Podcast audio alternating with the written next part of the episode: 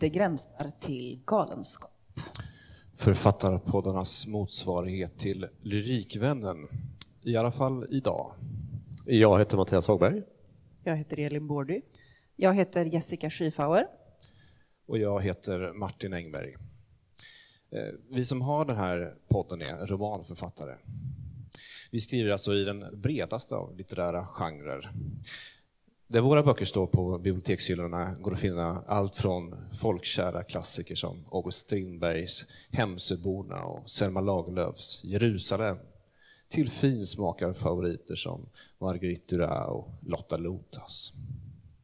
För att inte tala om experimentella romaner som George Perecs La Dispersion. Jag hade lite övning här innan hur det uttalas. Försvinna som den heter på svenska. Eh, och som på franska är skriven utan att bokstaven E används. Paradnumret eh, när det gäller konstiga romaner för övrigt, den brukar alltid lyftas fram. Och det sägs ibland att romanformen är bred, att den i stort sett kan se ut hur som helst. Och visst händer det att den i sin valbuk slukar en och annan dikt som får glesa ut raderna. Men bortsett från vissa genreamfibier är de flesta romaner svåra att förväxla med diktsamlingar. För det är ju så, trots att vi här alltså är fyra råbarkade prosaister som inte räds epikens berg och dalar, får vi lätt något stirrigt och undvikande i blicken när någon kommer dragande med en dikt. För även om vi kan läsa både en och annan diktsamling i vår enskildhet tycker vi att poesi, nej det är något vi inte kan. Det där vågar jag inte riktigt uttala mig om. Så för att hjälpa oss att bli bättre på dikt har vi bjudit hit poeten Ukon, Ulf Karl Olof Nilsson. Mannen vars namn nästan är en dikt i sig. Han ska hjälpa oss svara på de här frågorna som vi nästan inte vågar ställa. Och Ukon är ju förutom poet, psykoterapeut, psykoanalytiker och översättare. Och håller i spalten Fråga poeten på GP. Så det är svårt att tänka sig någon som är bättre lämpad när det gäller att svara på våra frågor. Och nu sitter vi här då i ett rum fullt av lyrikens vänner.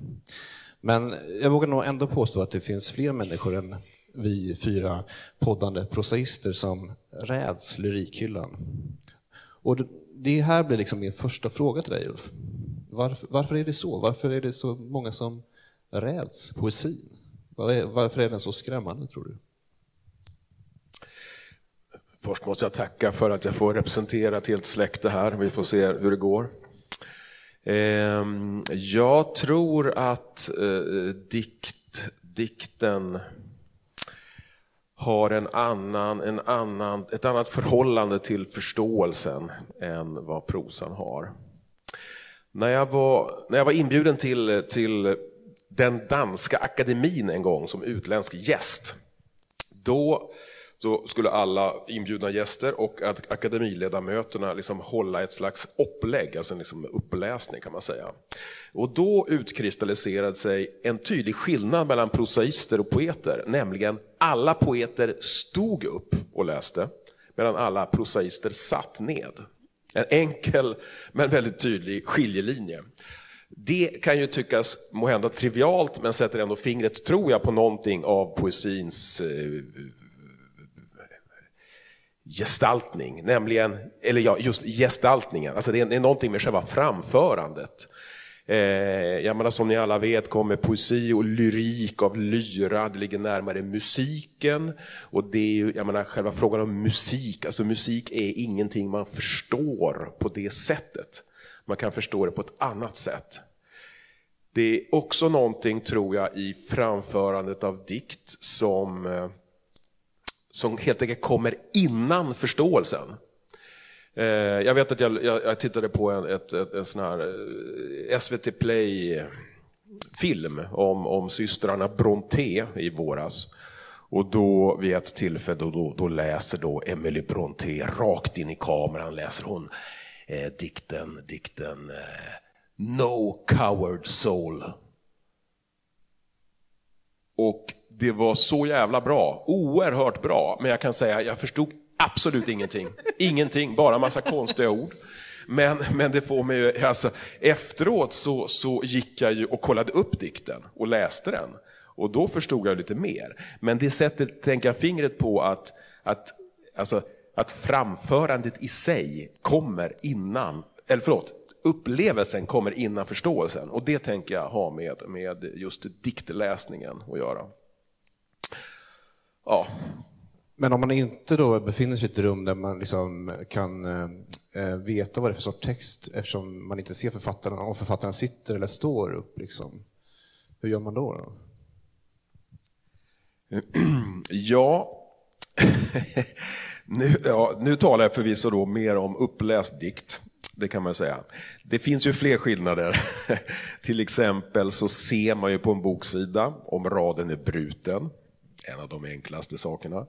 Eh, jag vill ändå hävda att dikt har ett annat förhållande till formen än prosan.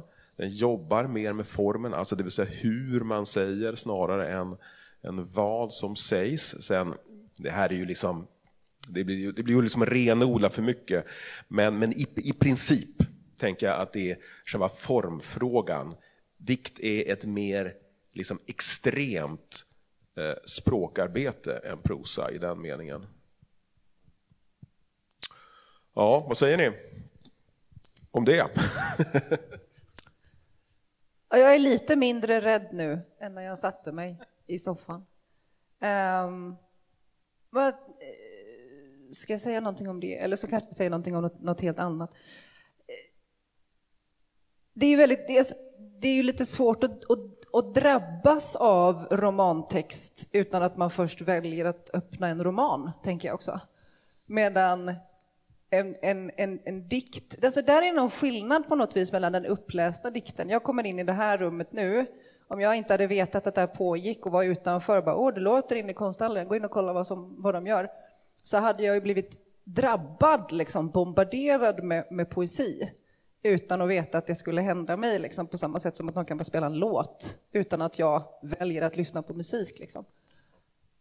Till skillnad från romantexten där jag i 99 fall av 100 måste öppna. Den här boken öppnar jag och förbereder mig på att jag ska ta till mig den här texten. Men med den tryckta poesin, när man ska läsa poesin från en boksida, då kan jag känna att motståndet eller otillgängligheten för mig som rädd då, jag som nu är, det här är ju exponeringsterapi för mig, är ännu större. Att drabbningen är, ligger ännu längre bort för valet att försöka förstå, låta mig drabbas av poesin från boksidan, jag känner mig så inkompetent. Va? Alltså jag känner mig fullständigt o, orustad. Ja, jag vet inte om, du, om jag ber dig om hjälp eller vad. Det, det var bara liksom en liten svada. Där, men, där men kommer jag du ser det som att nu blir du testad, att du ska liksom... eh, Ja, men för, din förståelse blir testad och så ska du svara mot det, eller? Men är det inte något med att det är tryggt? För att när man sitter så här och någon läser dikt så känner jag inte alls, precis som du säger Jessica, då känner jag inte alls ett krav på att jag måste förstå. Utan då kan jag ta till mig det på vilket sätt som helst. Men det är någonting med när det är i tryckt form att jag tänker mig då att jag, nu måste jag förstå det. Är det inte lite så? Men är det för aktör som läsare då, medan man inte riktigt känner sig som aktör när man lyssnar? Men har det att göra med var man placerar den här förståelsen? För det, det jag satt och liksom funderade på, ja, men var placerar man den här, liksom, det här behovet av förståelse när man möter poesin? Liksom, att när någon läser dikten, då eh, blir det ju också det verbala tränger fram. eh, Och, ja, men det var ju egentligen det du pratade om där i början, att alltså, dikten får ju en gestaltning eh, av den här kroppen och av, av rösten, så att säga. Och att då kanske det känns lättare att, att lyssna på dikten som, som man lyssnar på musik. Liksom att, ja, ja, nu tränger förståelse in liksom, från fötterna uppåt. Ja. Ska jag ta först? Ja. Ja, men jag, jag tycker det är så himla intressant att, man, eller att vi tänker på prosan på någonting som är tyst. Medan eh, dikten då är någonting som låter eller som får, får röst och sånt där. För det är inte givet att det ska vara så. Det är mer liksom en historisk konstruktion att det är så just för tillfället. Eller har varit så under några decennier, eller i alla fall under hundra år tänker jag. Att prosan och berättelsen är någonting som man pysslar med för sig själv och som inte låter någonting. Medan den ju tidigare var någonting som man läste högt eller berättade och tog del av på det sättet. Så det är, det är inte helt givet att den här distinktionen finns. Jag kan bli så avundsjuk på att Ulf får låta och jag sitter ner och är tyst. Alltså var, varför? Och det har nästan blivit lite fult när prosan låter. Så här, ljudböcker är någonting lite, lite illa, lite, lite lågt på något sätt. Varför måste det vara så? Sen kan man inte läsa hela romanen kanske stående så här, men man kan ju läsa prosastycken eller någonting. Jag har inget svar på detta, men jag, jag tycker det är intressant. Liksom. Och jag är lite avundsjuk. Jag har många tankar i huvudet där samtidigt, men jag får... Jag, får, jag undrar om du ska säga något eller bara ge mig en djup blick där. Jag får, jag får dra i någon här. Eh, ja, för... för eh, eh, alltså, saker och ting är ju motsägelsefulla och komplicerade, inte minst när man talar om sådana här stora liksom, entiteter som prosa och poesi. Ja, men det är ju, när man, vilket exempel man än tar så får man liksom ett, ett exempel på motsatsen i huvudet direkt. Ja, men det är klart att all dikt inte är uppläsningsdikt. Det finns också eh, skulle jag säga, vissa, vissa poeter och vissa diktsamlingar som inte liksom jobbar på det sättet. Och det finns också en, en, eh, alltså dels en mer liksom expressiv, eh, framförande eh, tradition kring dikt, men det finns ju också en, en, en, en, en, en, torr, en torr konceptuell dikt där liksom poeten bara liksom läser rakt upp och ner. Det ska vara, jag vet att i, i min bok där om rösten så exemplifierar det med, med Marina Tsetsajeva som tydligen bara hon läste liksom helt okonstlat.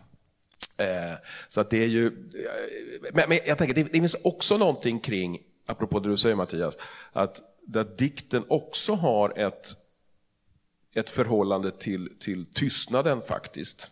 Det här är ju paradoxen då. Eh, bland annat för att det är mindre text, helt enkelt. Det är, sidorna är vitare. Eh, poeter dör tidigare än prosaister.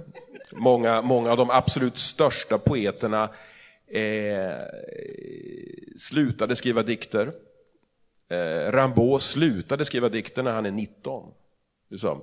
Eh, Emily Dickinson gömde sina dikter i, i, liksom i, en, i en, låda liksom, och råkade, man råkade hitta dem. Alltså det är någonting kring eh, alltså en viss typ av dikt som är extremt nära någon form av tystnad. Där orden Eh, där orden också får en laddning, en helt annan laddning eftersom det inte finns så jäkla många andra ord runt om. så att säga.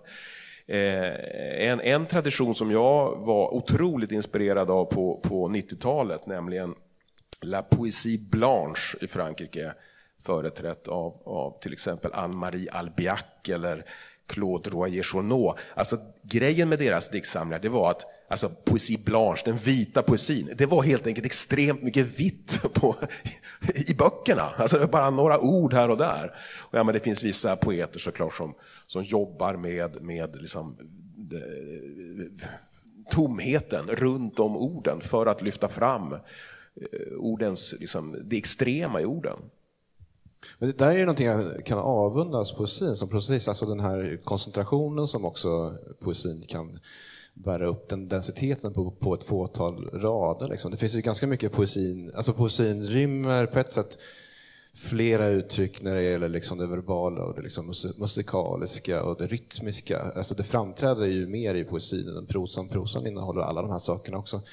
Eh, men eh, det finns ju en del saker som, som lyriken ofta struntar i, som förflyttningar till exempel. Det är inte poesin särskilt intresserad av. Att någon ska röra sig från punkt A till B. Liksom. liksom. Eh, man kan liksom gå rakt på på något sätt. Där. Man behöver inte hålla på och ställa fram massa gubbar och gummor som ska man ska hålla på och flytta omkring med liksom, och som gör saker och som grälar med varandra på det sättet. Man, man, man, man struntar i det böset så går man Det liksom kan man ju vara väldigt, väldigt avundsjuk på som prosaist. Som vi pratade om bara igår när vi satt och skrev tillsammans. Och jag stönade lite och stirrade på min dator och sa jag har inga fler ord. Hur ska jag få de här människorna att röra sig? De måste bara sitta här runt det här bordet men jag har, jag har, jag har slut på ord. Jag har använt alla de här orden som finns för att säga att några sitter runt ett bord. det är slut. Då skulle det vara härligt att bara lite poetiskt gå rakt på. Men jag kanske är för feg Men vad hindrade dig? Ja, precis. Ja, men att jag har en känsla av att jag behöver redovisa. För annars så kommer man inte förstå var vi befinner oss. Med lite blankt papper däremellan då. Är... Ja, det skulle vara det. men, men är det inte så att prosa från början betyder binda samman? Att det kommer från så här medeltida liturgi? Att man band samman olika delar av mässan och det hette det prosa och tari och ratio eller något sånt där. Alltså. Man pratade lite grann emellan, nu har det här hänt och nu kommer det här hända. Så det är just det vi är liksom fångade i, det är det här att vi måste binda samman saker och ting. Medan Ulf, du är fri. Alltså vi är lite kontrollfreaks alltså. Men förlåt, Jo, nej, men det, och det är ju precis, eh, detta, detta sammanbindande, det är riktigt, det är inte där på samma sätt. Och, och det är också någonting kring idén om berättaren, eh, som, som ju är, eh, för det mesta åtminstone, liksom annorlunda uppbyggd. Sen finns ju förvisso då så kallad liksom rolldiktning, om man tänker liksom på, på Kjell Esmark till exempel, eh, liksom där, där då många av hans diktsamlingar är då liksom, Jeanne d'Arc. Jag var mager, jag hade pilbåge och brynja. Eller att ni fattar, liksom, jaget är definierat och utgår ifrån det och handlar om det. Men jag tänker att, att eh, ganska ofta så tror jag att det finns en stor poetisk halt att utvinna när man ställer sig frågan vem talar? Alltså att, att det inte är så jävla, att det inte så, det är inte så givet i en diktsamling, alltså vem det är som talar. I en roman tror jag inte, det funkar liksom inte. Om man skulle läsa en roman och komma till sidan 30 och fortfarande inte ha fattat vem det är som talar, då blir man galen. Liksom. Då slutar man läsa. I, i, i många diktsamlingar tänker jag att det går liksom ut på det, att liksom förhala den frågan Dessutom givetvis låta olika personer tala och så där, där den poetiska upplevelsen ibland liksom just infinner sig när man fattar, aha, liksom. Det här är ju, till exempel, jag skrev, jag skrev eh, förordet till, till Jenny Tunedals debutdiktsamling som heter Hejdade, hejdade, se, hejdade, hejdade, sken. sken. Eh, och som, som, då, som är en mycket rik och komplicerad bok som jag tyckte att jag förstod ganska mycket men inte jättemycket. Och sen, så, men jag fattade så mycket att det handlade delvis om en, en död far.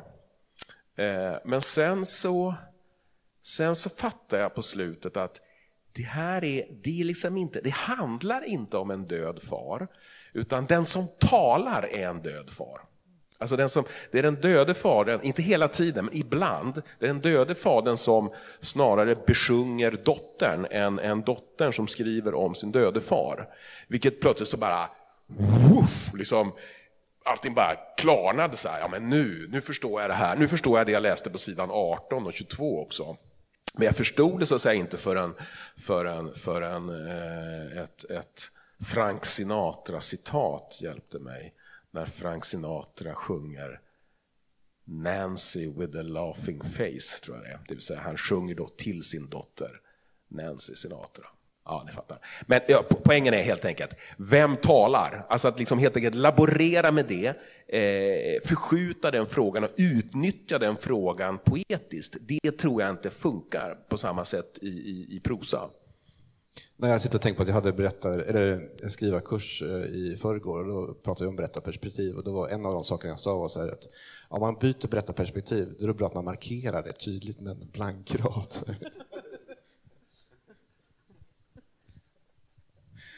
Eh, så ja, det, det där var jätteintressant tycker jag. Men sen funderar jag på det här vi pratade om att ja, men dikten är ändå tydlig att känna igen i sin form. Så man slår upp en sida så ser man att ja, det här är ju inte prosa, liksom. det här är lyrik. Men jag tycker ändå ganska ofta att jag liksom stöter på fake poesi. Alltså, där det egentligen så är ett debattinlägg fast det är liksom eh, brutna rader. Liksom. Eh, knäckprosa kallar vi det. kallas det ibland. Eller det, det, man tänker så här, ja men det här det var en jättefin eh, berättelse, men varför, varför varför kommer det här in och krånglar till det? Liksom? Eh, finns det något säkert sätt liksom, att avgöra om det är en äkta dikt man liksom, sitter med, Ulf? Den frågan svarar jag nej på. ja, men det är ju, alltså, poesi är ju någon mening, det är mycket som är det här i världen, tack och lov, är ju, en, en, är ju självutnämnt, så att säga. Det vill säga, det finns Nej, nej, men du försöker fuska. Du har ju dessutom en liten lapp här där du har en lista på vad det är som skiljer dig åt. Alltså. Här har ni Därför-. Men det, det visar ingen. Jo, jag, jag, vill ändå, jo, jag vill ändå säga att om jag, så här, vem som helst kan ändå skriva vilken text som helst, bry- bryta raden eller inte bryta raden. Kallar jag det för dikt, då är det en dikt. Men finns, kan man inte göra något annat då? Och kolla om det finns ja, men metaforer till exempel. Känner man inte igen dikten på, på metaforen till exempel? Ja, nej, men metaforen är ju också en, det är ju, bru, brukar ju traditionellt sett sägas vara ett liksom tecken, alltså poesins stilfigur. Liksom. Eh, det är, också, det, säger, det är också någonting där med själva liksom det svårförståeliga, om man ska säga så. Jag menar, en metafor det går ju liksom ut på att man inte säger någonting direkt, utan man får liksom ta det via ett annat led. Liksom. Man får tänka en liten omväg. Som då, och ibland fattar man metaforen, ibland fattar man den kanske inte. Ibland är den till och med så flertydig att den kan betyda massa olika saker. De riktigt bra metaforerna gör ju nästan det. Eh, det är, ju, det är ju på sätt och vis märkligt att, att poeter själva ofta är så otroligt metaforkritiska. Eh, alltså det är som att kritisera själva liksom hjärtpunkten i det man själv håller på med i någon mening. Paul Celan är ju ett känt exempel. Han hatar ju, poe- eh, han hatar ju metaforer trots att, trots att, eh, tycker jag åtminstone, jag, vet inte, liksom, jag har ingen, ingen handboksdefinition på vad en metafor är, men må, många av de grejer som han skriver är väl för guds skull metaforer. Ljustvång till exempel, det är väl en av metafor. Svart mjölk. Svartmjölk, ja. Eh, men tyckte liksom att metaforen var banaliserande och fördummande. Eh, Också de här som jag nämnde nyss, eh, Claude Royer Journaud till exempel, som också otroligt metaforkritisk. Han, han då till exempel skriver en essä om, om alla, alla gånger han, han använder ordet hjärta i sina diktsamlingar. och, så, och så sen så argumenterar han väldigt övertygande om att ingen gång är det en metafor för någonting, utan det handlar bara om en muskel som pumpar blod och inget annat. Det är väldigt viktigt. Men med andra ord, att liksom, och, och vilket ju också skriver, jag menar, svenska konkretister och Eh, jag menar, språkmaterialister är också uttalat eh, metaforkritiska. Också jag själv såg det som en högaktade min egen kritiska hållning till metaforen. Men jag börjar komma, jag vet inte, jag har mognat nu faktiskt. Eh, nej, men det, det, metaforen sätter, sätter fingret på ett slags poetiskt dilemma, tänker jag. Men Kan man vända på saken? Alltså man tänker så här att man kan, om man skriver någonting och så, ut, eh, liksom utlägger man det grafiskt på ett sätt som, och så kallar man det poesi så är det dikt, säger du. Liksom. Men om man, om man, eh, kan man liksom formge någonting grafiskt som en dikt och säga att det är prosa? Formge det som en dikt och kalla det för prosa? Eller menar du ta en dikt och formge det som prosa och säga att det är Nej. prosa? Nej. Alltså om man, om man på något sätt så kunde man ganska långt driva det åt andra hållet. Att bara man, man får kalla vad man vill dikt. Och så är det en dikt. Men om man formger någonting som en dikt. Alltså, jag, sen- jag, jag, tror- jag, tror bara vi, ska vi- jag, tror bara vi ska vi säger klippa ja. bort detta Jag tror vi säger ja. Ja, men det här var väldigt... Men jag, vad, jag, vad jag är ute efter är helt enkelt, är det svårare åt andra hållet? Alltså vi är mer förlåtande att, att, eh, åt ena hållet, men åt det andra hållet finns på något sätt en liten spärr Att där. svårare att kalla någonting med radbrytning för prosa. Ja. Jag känner att ni, Nej. ni håller liksom lite på att ta udden, drar undan mattan för hela det här poddprogrammet och dess rubrik här, så nu blir jag lite nervös. Nej, Ska vi prata jag- om skillnaden eller ska vi prata om att allt är samma sak, undrar jag? ja, men det kanske är det. Kanske bara... Ja, kanske. Ja, kanske. Eh, eh, jag tycker, jag tycker hur som helst att om friheten gäller åt ena hållet så bör den väl också gälla åt andra hållet. Om någon kan eh, eh, eh grafiskt placera och kalla det för prosa, då tycker jag att då får det vara det. Eh, sen kan ju naturligtvis folk ha invändningar mot det, till exempel när du säger det Martin, att eh, nah, liksom, raderna är visserligen brutna, men jag tycker liksom inte att det är en dikt. Ja, men det är klart att man, får, att man har rätt att tycka saker. Eh, eh, man kan ha invändningar mot någon, eh, en, en poets definition. Samma sak åt andra hållet.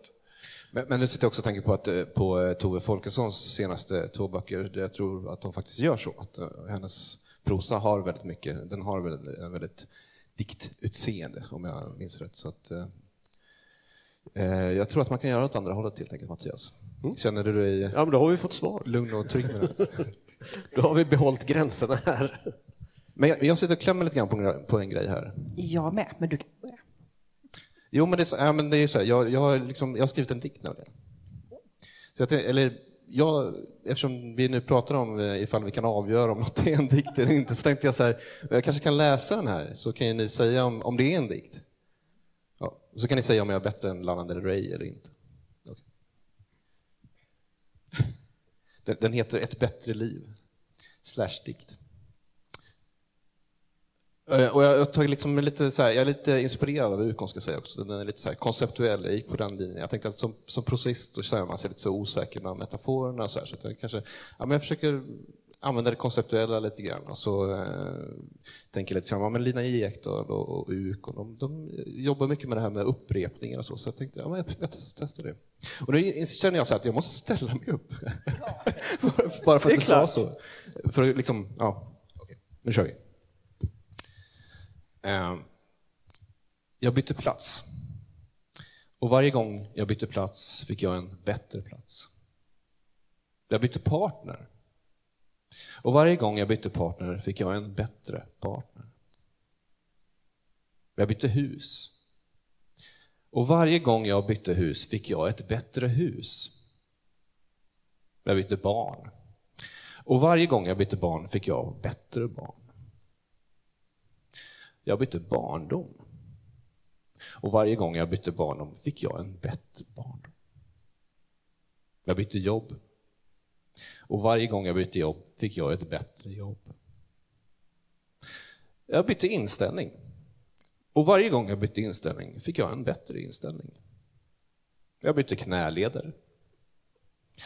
Och varje gång jag bytte knäleder fick jag bättre knäleder. Jag bytte skolgång.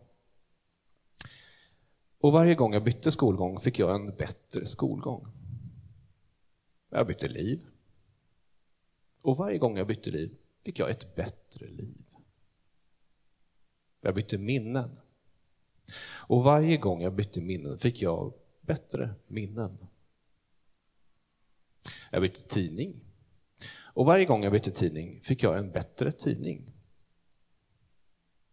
Jag bytte frimärken. Och varje gång jag bytte frimärken fick jag bättre frimärken. Jag bytte brevvänner. Och varje gång jag bytte brevvänner fick jag bättre brevvänner. Jag bytte kläder. Och varje gång jag bytte kläder fick jag bättre kläder.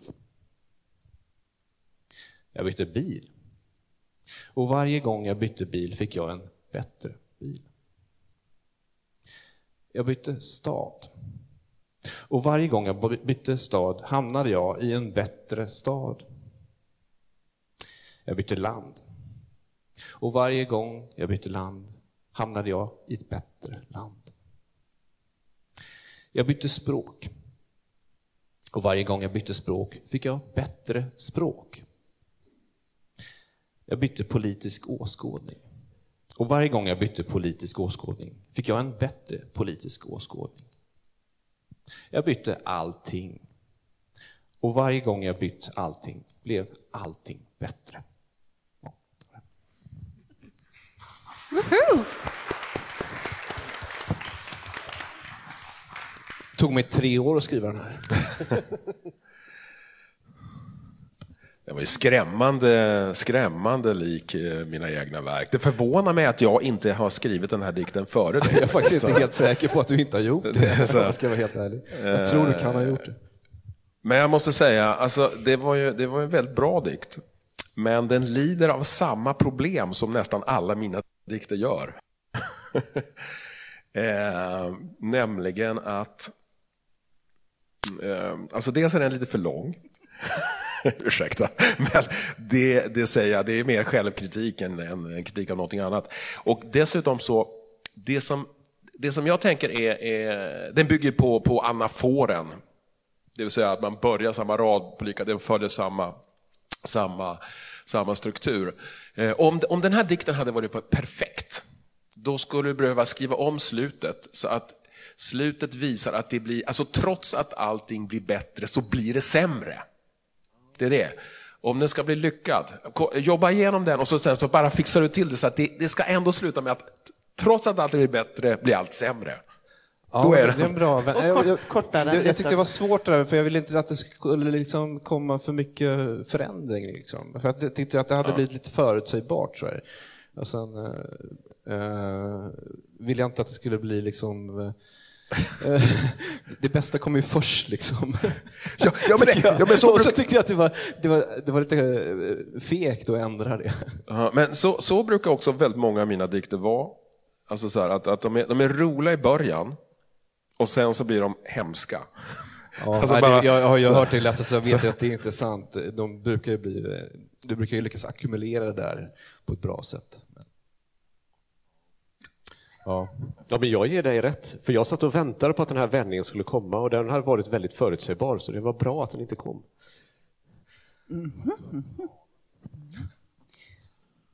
Du har precis, snyggt Martin, du har precis snikit dig till lite poesicoaching av en jätteduktig poet i sändning.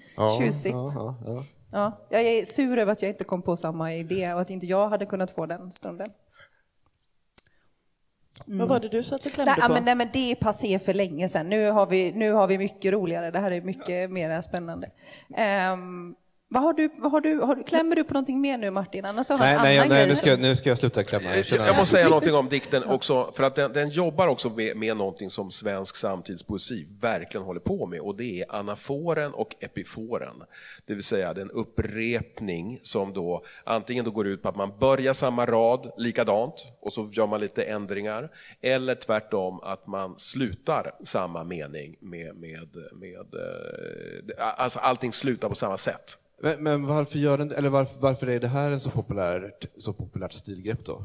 Är det ett sätt att fylla tomrummet efter metaforer? Alltså dels så tror jag att det är, det är ett lätt sätt att komma igång. Man bara kör på liksom, med någonting. Man hittar, en, man hittar en fras som är, ja, men som är i bästa fall liksom mångtydig och eh, ja, men som kan leda vidare någonstans helt enkelt. Och så sen så kan man putta in lite olika ord och meningar och se vad som händer sådär. Och sen så är ju också uppgiften då att, att eh, helt enkelt plocka bort de som inte blev så himla bra. Man, man, liksom, man pluppar in massa grejer så här och så sen så, så tar man bort eh, och rensar. Men får jag fråga något helt annat då? För du har ju också skrivit åtminstone en roman, Jag befinner mig i ett överflöd av kärlek, som är en helt fantastisk bok om Henrik den åttonde. Om ni inte har läst den så gör det. Ehm, men hur liksom, är, det, är, är själva skrivandet annorlunda för dig när du skriver poesi och när du skrev den till exempel? Den är ju en ganska poetisk roman, tänker jag mig. Jag tycker att den, att den gör något roligt med romanformen, men den är ju ändå, jag skulle ju säga att den är en roman. Den står på romanhyllan på biblioteket. Jag kan ju säga att jag träffade Ulf när han höll på med den. Och så sa han, jag skriver en roman. Skrev. Men, jag gör som jag brukar, jag skriver listor, sa du då. Men, Ja, det är mycket men, men, men det, är väl inte, det var väl inte hela sanningen heller? Nej, men det var, det var så här... eh, Jag var så, som så, eh, jag vet inte, trött på mitt eget skrivande, att jag liksom bara gjorde hela, li- likadant hela tiden. Jag har inte skrivit en diktsamling på, på nio år. Eh, Så att, Du kan få min dikt om du vill. Ja, ja jag, jag kan köpa den. Om jag får göra om slutet. Vi, vi förhandlar Det sen. tar vi, vi snackar om det här sen. Ja, precis. Eh, jo, nej, men då, jag var så, eh, det gick helt enkelt inte. Och så tänkte jag jag måste göra någonting annat och liksom ta i på något sätt. Eh, eh, och så hade jag lite mer tid eftersom mina barn var större och, och man har liksom tid att skriva längre helt enkelt. Eh, och så sen så, nej men det var, det var ganska stor skillnad också. Det var, det var, eh, ni, eh, som sagt, saker och ting är motsägelsefulla. Det var, det var på sätt och vis likadant, men det var verkligen inte alls likadant eh, också. Eh, och det finns ju en del, jag menar, även om det finns lister och dikter och olika anagramlekar och, och mikroessäer och konstiga, jag vet inte, experiment, liksom, så har den faktiskt också ganska långa prosapartier som jag jobbade otroligt mycket med. Eh, och som, som, nej, men det var som Men jag... där behövde du tänka lite grann på bågar och hur saker och ting liksom rörde sig över en kronologisk, kronologisk Ja. ja. Ja, alltså det, det är då en bok som handlar om Henrik den åttondes liv från födsel till död. Och som är, eh, det var ju, bågen var ju i, i den mening enkel, det var ju bara strikt kronologi. Vad hände 1518? Ja, då kollar man upp det och så skriver man om det. Eh, så det var ju på det sättet det som höll ihop. Annars hade det varit väldigt, det att väldigt splittrad. Annars. Ja, det lät ju väldigt enkelt och härligt tycker jag. Och bara kolla upp vad som hände, sen skrev man om det. Men jag kan tänka mig att fråga lite om, om röst och vem det är som talar i den romanen. Eftersom den, när jag läste den och hade en, en, stor, en stor läsupplevelse och eh, förutom att jag tyckte väldigt mycket om den så kände jag också att man kan göra vad som helst i romanform. Jag kände mig väldigt, väldigt fri. Jag kände att jag såg en ny horisont, en annan horisont bortom liksom, mitt eget romanskrivande. Så att, Jag trodde ingen hade läst det där, det är ju fantastiskt. alltså, Vi är ledsna. den, här, den här podden med många fler är ett, ett stort fan av den romanen. Och det slog mig Fyra sålda exemplar, Ja, så det måste jag meddela förlaget. Jag sa ju inte att jag köpte den. nej, nej, okej. Nej, jag Nej, fick den faktiskt av dig. Ja. Och jag köpte, den, jag köpte den av dig, Ukon, på en, poesi, på en eh, läsning när du sålde den. Ehm, men det är ju någonting spännande, det är någonting spännande med, med röst i den tycker jag, eftersom det finns väldigt, och åtminstone så läser jag den och är, och är väldigt nöjd med min läsning av den, som att det finns otroligt många olika röster. Och jag tänker på det nu när du sa det här med röst, jag är inte jätteintresserad av vem det är som talar. För ibland är det ett vi som talar, ibland är det ett jag som talar till ett du, ibland är det, förstår jag, ett annat jag som talar. Alltså det är dialoger och det är körstämsång nästan i stycken. Ehm, så där har vi faktiskt en, kanske finns det ett exempel faktiskt på en roman där det är okej att man inte riktigt vet vem det är som talar. Och det är ju den i så fall, tänker jag. Ja, nej, men, och, och det, det är helt riktigt, det, det är massa olika röster som kommer från, från, från olika håll och en slags just experiment med, med tilltal. Och det måste man ju också för guds skull säga att, att, eh, jag menar att många, många eh, prosaförfattare också liksom laborerar med, med eh, just vem det är som talar, om det är brev eller liksom eh, kapitel som byts och så vidare. Eh, jag menar, likväl, alltså det är någonting annat som händer ändå. Alltså, om, om dikter ändå är alltså på något sätt enskildheter, alltså det är en dikt, sen kommer nästa dikt. Ja, men sen kan det vara sviter förvisso, men liksom i, i sin mer renodlade form. Det är något annat när man, vad ska vi säga, alltså, i diktning så, är, så börjar man om. Man, man, lä, man läser och så sen så är en dikt klar, sen börjar man om. tar man ett, ett andetag och så börjar man om. Eh, riktigt så är det inte. Återigen, direkt kommer man att tänka på massa olika romaner där det också är så. Men, men ändå om vi renodlar liksom, så är det ändå ett, liksom, det, det, flödet är annorlunda. Men kan det ligga någonting i att man som läsare av den romanen har en del gratis eftersom den cirkulerar runt en, en, känn, en för mig känd gestalt hela tiden? Så vem som helst så att säga kan tala om någonting som på ett eller annat sätt förhåller sig till, till verkets huvudperson och därför är det inte så viktigt för mig vem som talar. Så läser jag den i alla fall och känner att det finns en enorm frihet i att inte behöva tänka så mycket på vem det är som berättar detta eller vem som tar det här perspektivet eller har den här åsikten och så vidare. Är det så då att det här sammanlänkandet finns i bakgrunden på något sätt? Så att det finns i romanen i alla fall, eftersom det finns i allmänmedvetandet när man läser den? Men Så blir det en roman eller prosa just därför, för att det ändå existerar. Och nu blir jag så här, sluta säga roman, sluta säga poesi, sluta säga prosa. Eh, just eftersom jag känner här nu att det där, just det där verket, jag befinner mig i ett överflöd av kärlek, länkar samman de här två genrerna på ett ashäftigt sätt tycker jag. Men om man föreställer sig att man skulle skriva en text som arbetar på ett liknande sätt kring en karaktär som ingen av oss vet vem det är. Eh, och man, eh, man kan om man vill, inte för att jag gjorde det, men man kan ju googla lite om man läser någonting i din roman och blir mera nyfiken och få mera kött på benen så att säga. Skulle det handla om en helt okänd person så skulle man nog bli mera förvirrad och därmed kanske också mera frustrerad. Ja. Och det, det är mycket riktigt och viktigt det du säger, för det var också en av poängerna att ändå använda sig av typ världshistoriens mest kända öden.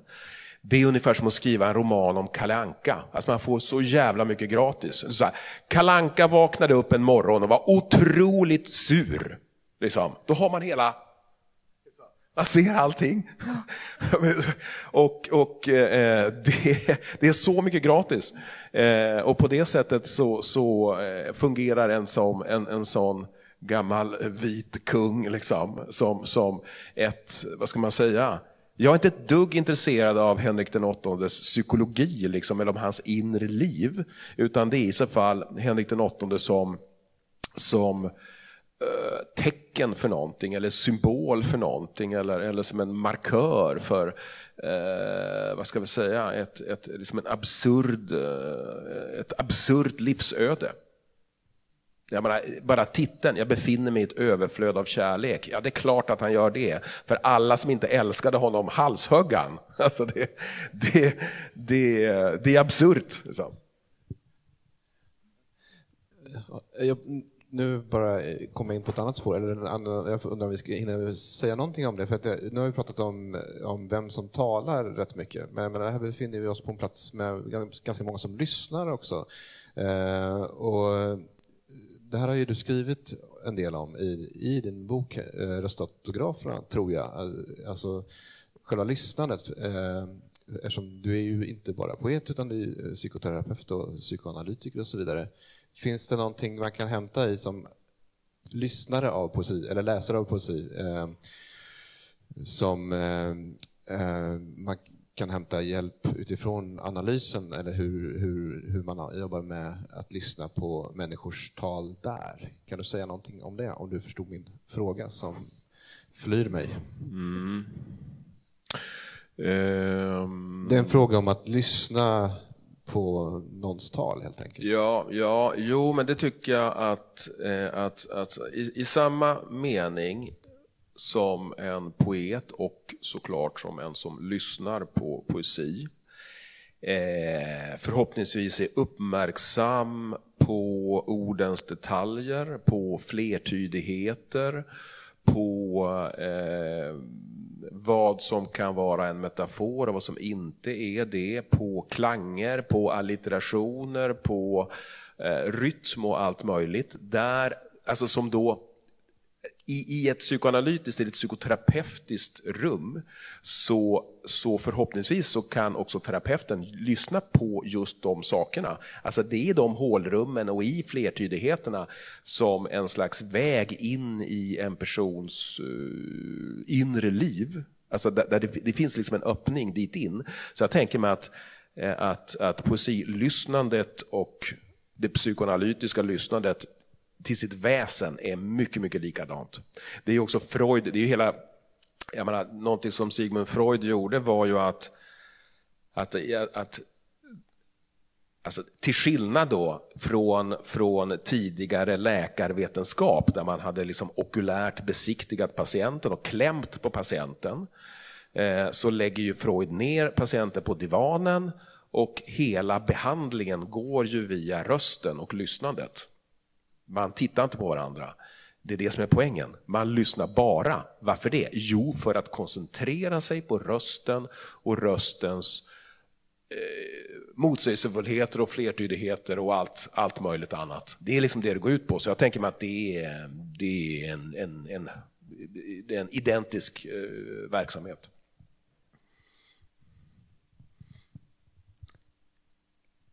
Det är dags att sluta ganska snart, eller hinner jag en fråga till Martin, du som är samtalsledare? I linje med detta, eh, det som du skriver om helt kort i röstautograferna som jag inte har kunnat sluta tänka på sedan dess. Det som hände i september 2017 när ett gäng eh, eh bostadshus i Balmö eh, var massa ungdomar som eh, hängde där och stökade ner. Eh, och i din bok så skriver du att för att skrämma bort de här ungdomarna så valde man att spela dagens dikt i P1 i de här trappuppgångarna. Och jag har två frågor på det. Ett, vem kom på idén? Och två, fungerade det? Och tre, möjligen om vi hinner, varför fungerade det på tal om det här med poesins eventuella skrämseleffekt? Jag har inte kunnat sluta tänka på det så jag läste det. Var det så? Är detta sant? Jag såg det i någon tidning någonstans. ja, faktiskt. Men alltså, ja, det tror jag nog. Ehm, jag menar, man har ju försökt med, med att spela klassisk musik på speciellt våldsamma platser och så vidare. Eh, låt säga, i, i, i den mest positiva mening, i bästa mening, så kan man tänka sig att, att det är helt enkelt svårare att göra ett brott Eh, i närheten av en, en, alltså någonting estetiskt. Det vill säga, jag befinner mig i liksom en aria av Bach liksom, och jag rånar någon eller, eller eh, vad, vad jag nu gör. Så, så det, det, det, är någonting som blir fel, kanske. Om inte, sen får man, väl, får man tänka sig att det kan finnas synnerligen perverterade rånare som njuter högerligen av att råna just till Mozart och andra saker. Men i princip samma sak tog det gälla liksom en, en sonett av Shakespeare eller någonting annat. Det är ju liksom i bästa mening, och då, då är det ju egentligen inte avskräckande, utan att snarare att lyfta någon till en, en ny estetisk nivå, eller hur? Eh, sen, sen, sen vet jag inte, eh, det var ju en mycket idealistisk tolkning av det hela. Eh, förmodligen är det mer som du säger, det vill säga eh, de tycker det låter asjobbigt att gå därifrån och råna någon annanstans istället. Ja. Ja. ja, jag, vill, jag vill tacka för att jag fick prata lite med dig om detta, för den här bilden och den här liksom scenen som uppspelas i mitt huvud när jag läste detta, jag har liksom inte kunnat bli av med den. Och nu så har jag också en scen från Clockwork Orange i huvudet, ja. där vi har en person som lustmördar till klassisk musik. Men det tänker jag att det behöver vi inte prata mer om, vi vill inte lämna er med den bilden på näthinnan. Men då tror jag att vi har nått någon sorts slutsats här ändå. Att eh, dikten kanske kan vara skrämmande men kan också hindra oss från att eh, begå allvarliga brott. Ja, tack för att ni lyssnade. Perfekt. Tack. Tack så mycket. Tack, tack.